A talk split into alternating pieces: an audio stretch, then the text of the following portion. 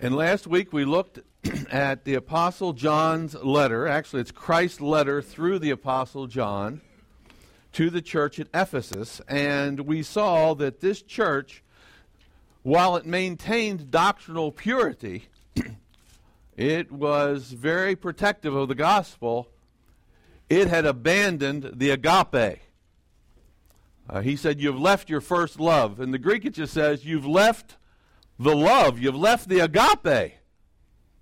And uh, I'm convinced that it means that they have abandoned the agape feast, where benevolence was uh, given and where alms were given, and people may have only eaten uh, their, their only good meal during the week, and they have failed to continue to do that. And we saw how food was important to God's people, and I thought that was somewhat of a revelation. We're going to see that again this week.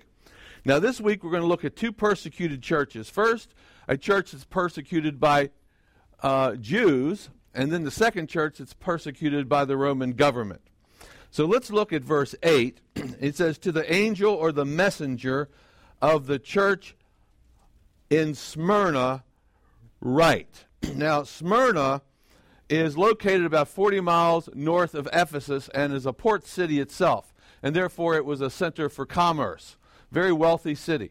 The word Smyrna comes from the word myrrh, uh, which is a fragrant, sticky substance that was used for all kinds of things, including the uh, wrapping uh, dead bodies in it when for burial.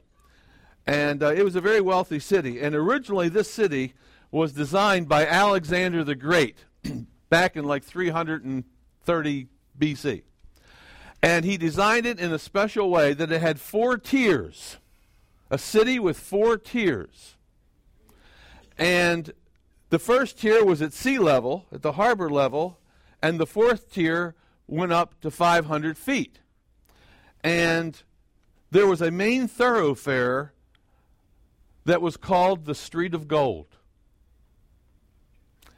Now, when Jesus talks about standing on streets of gold later on in Revelation, you need to understand that in light of what's going on at Smyrna.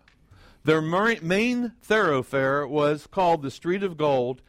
It curved on those four tiers, around those four tiers, up past Mount Pegasus till it reached the temple of Zeus,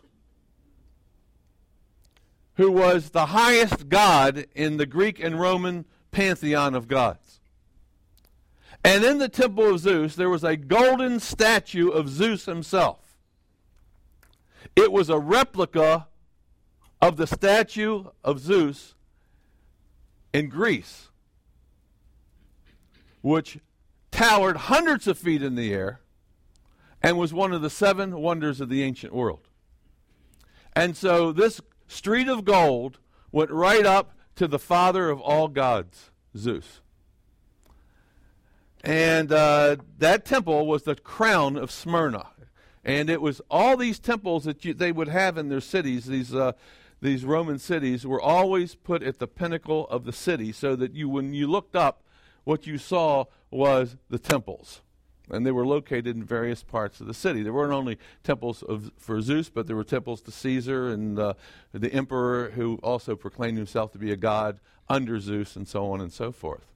I was talking to Mark Ford last week, and he just came back from uh, Salt Lake City, Utah, and I said, "Isn't that a beautiful city?" He says, "One of the most beautiful cities I've ever been in in the United States," because when you are going down their highway, their thoroughfare, on both sides of you uh, both sides of you are mountains that are always snow capped, and they're so beautiful. All you can do, you can't get your eyes off the mountains. You're always looking up. And I was there in the summer uh, several years ago, but the mountains were snow capped, even in June. And all you could do was look up. You couldn't get your eyes off of that. And I kept thinking of the scripture that we look unto the hills from whence cometh our help. Our help cometh from the Lord. And uh, in these cities, temples were constructed, and they were constructed at the highest point. So this would be 500 feet above the harbor, and when you looked up, you saw this tremendous temple of Zeus. And to get there, to reach the Father God, You had to go on the street of gold to get there. Now, look how Jesus identifies himself. That's Smyrna. Look how he identifies himself in verse 8. These things writes the first and the last. That's a, a description Jesus gave back in chapter 1 and verse 11. Who was dead and came to life. Now, he describes himself this way to the church at Smyrna because they too will be faced with death. And they're going to have an opportunity to either abandon the faith or hold to the faith and face death. And Jesus says, Well, I died too, but guess what? What's he say in verse 8? I came back to life. And like your master, you too will come back to life. And so that's how Jesus identifies himself. Now he makes an acknowledgement. He says, I know your works, your tribulation, and poverty, but you are rich. Now, in each letter, Jesus says, I know something. And here he says, I know your works, meaning both good and bad, the things that you do. I know your tribulation, your suffering, the affliction that you're facing, and the poverty, the, the material, uh, monetary oppression that you're experiencing under the Roman government. He says, but in reality, you're rich. Now, uh, meaning rich toward God. You may be poor in this world, but in God's kingdom, God considers you rich because you're an heir. You're an heir that everything that God owns. Now, they've been talking about inheritance tax, haven't they? In the United States. Well, guess what? You've got an inheritance. And everything that God owns is yours. And you're an heir, and you're a co heir with Christ Jesus. And so, even though in this world you might look like you're dirt poor, and in this case they were poor not by choice, but because they were oppressed and they could only have certain kinds of jobs. But in God's eyes, they're rich and they will be rich in the kingdom. Now, when he says, I know all these things, he doesn't know this from afar. He doesn't know this from a distance. Because we saw last week, he said, I walk in the midst of the churches. He knows these things because he's right here in our midst. And everything that we do and the circumstances in our life, guess what? Christ knows what's going on in your life, just as he knew what was going on here in the church at Smyrna. so then he says, and I know something else. I don't only know about you, I know about your enemies. You might think, oh, God knows my circumstances, but he doesn't know what they're doing. He knows what everyone's doing. He knows what the good people are doing. He knows what the bad people are doing. I know the blasphemy. The word means slander. I know the slander of those who say they are Jews, but are not but are a synagogue or an assembly of Satan. The word Satan means slanderer. So he says, I know who your enemies are. These are people that are slandering you. They're slandering the name of Christ. They call themselves Jews, but they're not. Now, they were Jews, they were physical Jews. They'd been circumcised in the flesh. But he says they haven't been circumcised in the heart. They're not spiritual Jews.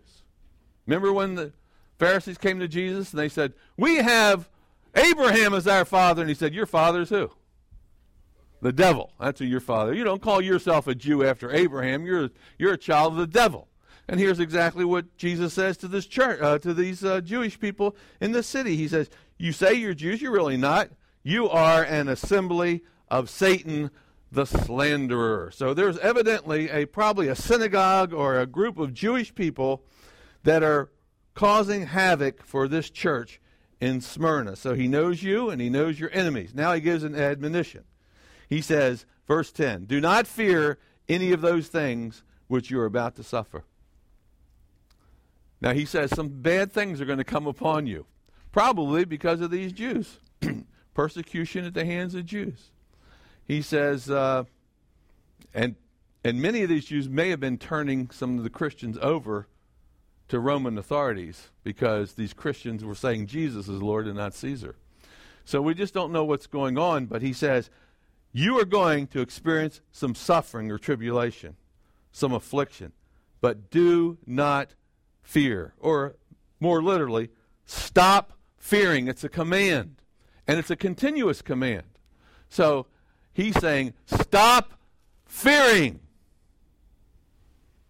And they're anticipating this suffering and they're going, oh, what are we going to do about it? See? Fear is going to rob you of any peace that you ever experienced. They'll just take it right away from you.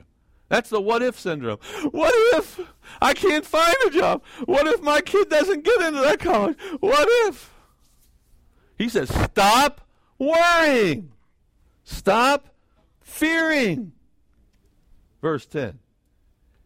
Indeed, because you are going, it's going to happen. Indeed, look, the devil is about to throw some of you into prison. Now, not the devil literally, but his representatives on earth. Uh, the kingdom of God is representative. We're in the kingdom of God. We represent Christ, our Lord. The kingdom of Satan is represented by Caesar and the Roman government and those that are of this assembly of Satan. He says, You're going to be thrown in prison, but don't fret it. Look at the purpose for them being thrown in prison, in the middle of verse 10. That, look at that. So that, in order that you may be tested. Uh, God allows things to happen in our lives to test our faith, to see if we're the real McCoy. And he says they're going to be tested and thrown in prison. That's the purpose, so that they will be tested. God will put them through a test, a refiner's fire. and then look what he says You will have tribulation or affliction or suffering 10 days. Now, that's not a literal 10 days. Numbers in the book of Revelation mean something. And 10 is symbolic of something that's complete. Ten Commandments. That's the completion. Ten plagues. Uh, Daniel says in, in, in the book of Daniel, he says, uh, uh, Put me to the test for ten days, he says in Daniel chapter 1. So 10 speaks of completeness, and so they're going to be completely tested, thoroughly tested to prove that their faith is real. And then he says this Be faithful unto death. At the end of verse 10. You mean we're not going to pull out of this? No, some of you won't pull out of it. Some of you will be put to death. I will give you the crown of life. Even if you're put to death, you're going to have life. Don't worry about it. Don't fret. That's why he identified himself up there in verse 8 as the one who was dead and what? Came back to life. And he's going to give us life, so don't worry about it. Don't deny Christ when you're put under pressure. And then he says in verse 11, this is his next admonition, admonition, he who has an ear, let him hear what the Spirit says to the churches. We can all benefit from that advice. Listen, heed. He who overcomes, he who is victorious in the test, even if he dies, even if he's put to death, he who overcomes shall not be hurt by the what? The second death. See, now this is why these letters to the seven churches are important because there are concepts that you find in these letters, like street of gold, second death, that come much later in the book of Revelation. And if you don't have the context here, you don't know what it means. So when Jesus says in verse 11, uh, He who overcomes, even if you're put to death, in other words, but you overcome by not denying Christ, you shall not be hurt by the second death. Now, what's he talking about there? Well, look over at Revelation 20. Let me show you something.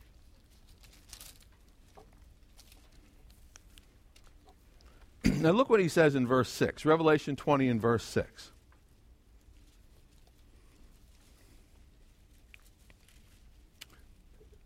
He says, Blessed and holy is he who has part in the first resurrection. Well, if you're resurrected, that means you died. but you're blessed because you have part in that first resurrection. That's chapter 20 and verse 6.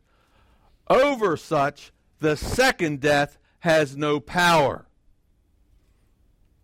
But they shall be priests of God and of Christ and shall reign with him a thousand years. Now look over chapter 21. Chapter 21. That's the Christian's fate. No second death. But look at 21 8. But the cowardly and the unbelieving and the abominable and the murderers and the sexually immoral and the sorcerers and the idolater, idolaters and all liars shall have their part in the lake of fire which burns with fire and brimstone, which is what? The second death. so, what Jesus is saying is that if you're a born again Christian, you will not experience the second death. Born twice, die once. If you're a believer, you've been born again. You've been born twice. You only die once. It may be in persecution, maybe from old age, maybe an accident, maybe a disease. But you'll die once. Born twice, die once. But if you're an unbeliever, you've only been born once, physically. Born once, die twice. You'll die physically like everybody else one day, but guess what? You'll die a second time. You'll be resurrected, you'll stand before the judgment throne of God, and you'll be cast into the lake of fire, which is the second death. Christians are promised to escape that, no matter what happens to them in this life. Hey, that should be a word of encouragement. Now we come to the next church. So we're going to do it with the second church. Look at verse 12, back in chapter 2 and verse 12. I think we can get through two churches today. That's pretty good, isn't it? Okay, let's look at verse 12. and to the church or the messenger of the church at Pergamus, write. Now, if you go another 40 miles north of Smyrna, you're going to hit Pergamus. And uh, some of your translations say Pergamum, but it's basically the same town. And here's what it says These things says he who holds, no, let me see, verse, uh, verse 12. These things says he who has the sharp, two edged sword. Now, what in the world does that mean? He has a tar- sharp, two edged sword. Well, we're going to see this later on because when Christ comes back, there's a sword that comes out of his mouth, which is the Word of God. But why does he call the Word of God a sword? This is language that's borrowed from the Roman Empire because Rome, the Roman government, granted Pergamus the right of the sword. That was what it was called. Pergamus had the right of the sword, which meant the government of Pergamus had the right to execute criminals. Now, not every city had the right to do that. Remember when the Jews wanted to kill Jesus? Could they do that? No, they had to go get permission. See? And they couldn't even do it. Pilate had to do it. And not every city had the right to execute but Pergamus had been given the right of the sword to execute criminals who had committed capital crimes. So Pergamus was a very special city in Asia Minor. In fact, it was the capital city of Asia Minor. And it had privileges that other cities in Asia Minor didn't have that were given to them by the Roman government. It had tremendous university in the city. It had uh, a library that uh, held 200,000 volumes, which was one of the largest libraries in the world. And it had several temples. Now, where were those temples located? High as you can get them. Now, I want to tell you about two or three of these temples that were in Pergamus. Okay? The first temple was a temple that was dedicated to the god Asclepius, which was the god of healing, symbolized by a snake. You know the symbol for medicine? You see a cross and you see a snake. Well, this was the temple to the snake god, the god of healing. And people would travel from the far reaches of the empire to Pergamus to come to this temple for a miracle cure. It was like, like Lourdes over in Europe. People would come from all over to be, t- be healed. Now, how did you get healed? Well, in the temple, there were these snakes that were let loose. And they slithered around the temple all the time. And people would come in and they would uh, eat a meal, make their sacrifice to uh, Asclepius, the god, and then they would lie down and hope that one of these snakes would slither over their body. And through the touching of their body by the snake, they'd be healed. So that was one of the temples. There were four temples that were dedicated to the Caesars.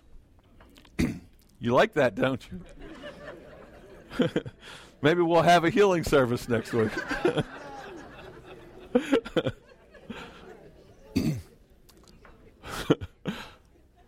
there were four temples dedicated to the Caesars. And uh, the present Caesar was Domitian, and there was a temple dedicated to him. And once a year, every person that lived in Pergamus was required to go to one of these temples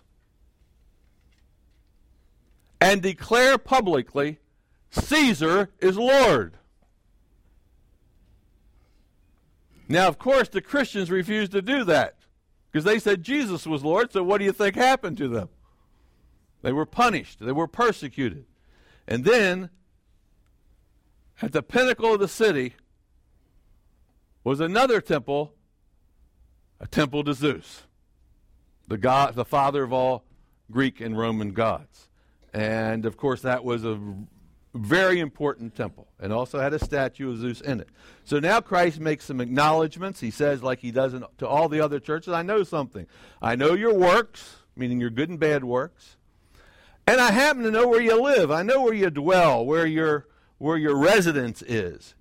You live where Satan's throne is, which is likely a reference to maybe the temple of Zeus or one of the temples of, of Caesar, uh, because that's Satan resides there. It's not a temple of God, it's a temple of Satan.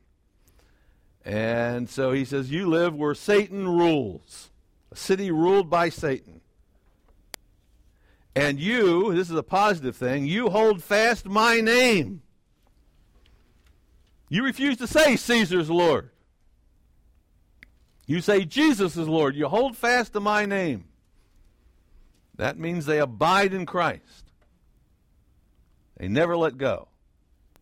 And you did not deny my faith, even in the days in which Antipas was my faithful martyr who was killed among you where Satan dwells. And uh, according to early Christian writings, Antipas was one of these people who was brought before the temple of Zeus, uh, the statue of Zeus in the temple, and was told to say, Caesar is Lord, and he said, Jesus is Lord. And as a result of that, he was put to death. In fact, the man who was going to execute him said, Don't you know that the whole world is against you? And he said, Then I'm against the whole world. And they had a bull, a brass bull, l- larger than life, that was hollowed out. And they threw coals in there and they heated it up until it was red hot. And they took Antipas and they threw him inside the body of that brass bull, and he roasted to death. And that's how they killed Christians. Because you refused to say that Jesus was Lord. That's why the gospel message was a very political message in that day. You didn't bow down the knee to the government, then you paid a price. Now, Jesus was very commendatory about that, but he has a concern in verse 14. He says, But I have a few things against you, because you have there those, not all of you, but in your midst, you have some people in your church who hold the doctrine of Balaam. Now, last week, oh, Balaam, let me just finish reading it, who taught Balak to put a stumbling block before the children of Israel. Now, watch this to eat things sacrificed to idols and to commit sexual immorality. Now, this is a reference back to Numbers chapter 25, where uh, Balaam persuades the Israelite men to uh, go in and have sexual relationships with the Moabite women, eat sacrificial meals to their gods, make sacrifices to their gods, and uh, by doing so, basically denying the God of Israel. And now a similar thing is happening right here in this church in Pergamus. There are some members of this church who are going into these temples of Caesar and Zeus And they're eating meals with the pagans. Meals that involve sacrifices to the Roman gods. And are probably getting involved in all kinds of sexual immorality with the temple prostitutes. And he says, There's some in your congregation that are doing that. They're eating meals that are offered to idols in pagan temples. And then guess what they do? On Sunday, they come and they eat the Lord's Supper. They have the agape feast. Very same thing that Paul dealt with in 1 Corinthians 10, by the way. And he said, You can't do that. You can't uh, eat the meal of the table of demons and the table of the Lord. And so, once again, we see that right eating is important here, doesn't it? We saw that last week, the importance of right eating. And he says, Here's the thing you're tolerating this, you're allowing this kind of stuff to happen. There's some men that are leaving, it's because they hate this message. now, they're going to, to the pastor's prayer uh, meeting, so I just want you to know that. Notice when I talked about sexual immorality and eating meals offered to pagans, they got up and they left. now, look at this. so that was his concern. Okay, that's his concern. Now, here's a second concern. The second concern is found in verse 15. Thus also, there's a second problem I've got with you with this church. You also have those who hold the doctrine of the Nicolaitans, which I hate. Now, back in chapter verse six of chapter two, the church at Ephesus uh, were allowing the deeds of the Nicolaitans to go on. Evidently, there was this guy named Nicholas who was, had a following and they were teaching the church members to do bad things, and he was teaching bad things. And he said, You allow the teaching of this heretic to go on in your church. And I hate it. Don't tolerate eating meals in pagan temples, and certainly don't tolerate bad doctrine in your church. He said, I hate that.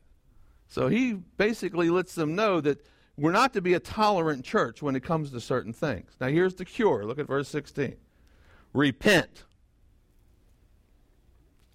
or else I will come to you quickly, and I will fight against them.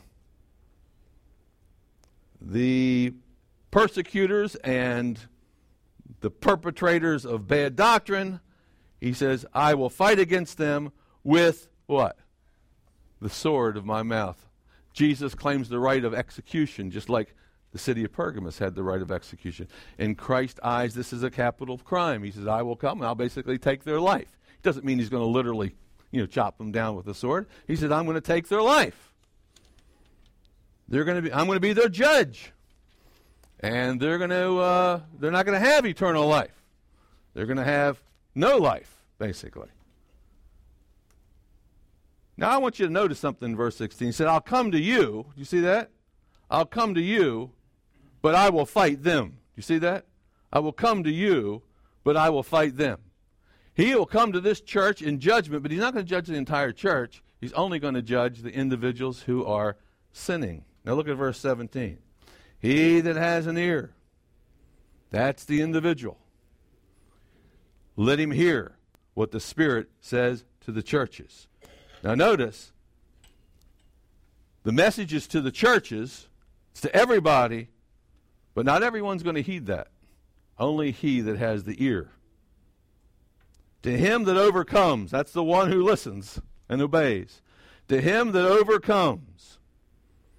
And that overcomes means stops doing those bad things, doesn't eat those meals anymore, doesn't deny the name of Christ. To him that overcomes, I will give some of the hidden manna to eat. There's the food again. I'll give the hidden manna to those to eat. Now, what was manna? Yeah, manna was the bread from heaven that came down and sustained the Jews during the wilderness for 40 years. But he calls this, that was obvious, that was public manna. He's talking about hidden manna. Some of the manna, remember, after they got into the promised land, they reached the kingdom. Some of that manna was put in the Ark of the Covenant hidden away, and placed in the tabernacle. And it was a constant reminder that God will sustain you. All they had to do was look back and remember how the manna came down every day and how God sustained them, and it was a reminder that God would continue to sustain them. He's saying, if you don't eat in the temple of Caesar and sacrifice to the gods, don't worry about it. I'll give you, I've got food for you. It's hidden. But one day the tabernacle of God's going to be with man, isn't it? That's what Revelation 21 and 22 is all about. The tabernacle of man with God, God's going to be with man, and he's going to distribute this manna to us. There's going to be a great messianic feast. We may not be eating it now. When we had the Lord's Supper, in a sense, we are eating it in anticipation of this great messianic feast. He said, But one day I will give to you manna, all that you want. And that's, I believe, is when the kingdom comes. And then he says this, And I will give him, the one who obeys, a white stone. And on the stone, a new name written, which no one knows except him who receives it. Now, what in the world is this white stone? Now, there's two theories about the white stone. One is a judicial theory, because when capital crimes were being tried, the judge and the jurors were given two stones. They were given a black stone and a white stone. And at the end of the trial, you had to cast your vote. If you cast your vote with the white stone, it meant not guilty. So Jesus could be saying, and I will proclaim you not guilty. Rome puts you to death and says guilty. I will say not guilty. You'll be justified. That's theory number one. But the second theory is even stronger, I think. In New Testament times, to get into that pagan feast, when you went to the te- temple to eat in that pagan feast, to eat a pagan feast, you had to have a token to get in there. And it had to have the, have the name of the host written on it who had invited you to that meal. Jesus says, One day I'm going to give you a meal. He calls it manna. It's going to be in the kingdom. And guess what? To get into that messianic banquet, you have to have the token with the right name on it. Now, what is that name? Well, that's something we don't know. We don't know if it's Jesus' name, but when you get home today, I would like love to turn there, but when you get home today, look over at Revelation 14:1. Talks about the Father's name being given. Look over at Revelation 19:12. It talks about names, but I think that is admission into the messianic feast. It might be that he gives you a new name. We say, There's a new name written down in glory, and it's mine. Oh, yes, it's mine. But a token to get into the feast, and only those who are the overcomers will receive it. So the end game is the kingdom of God, resurrection from the dead, and a messianic banquet that's reserved for those who are faithful all the way to the end, even at the cost of death.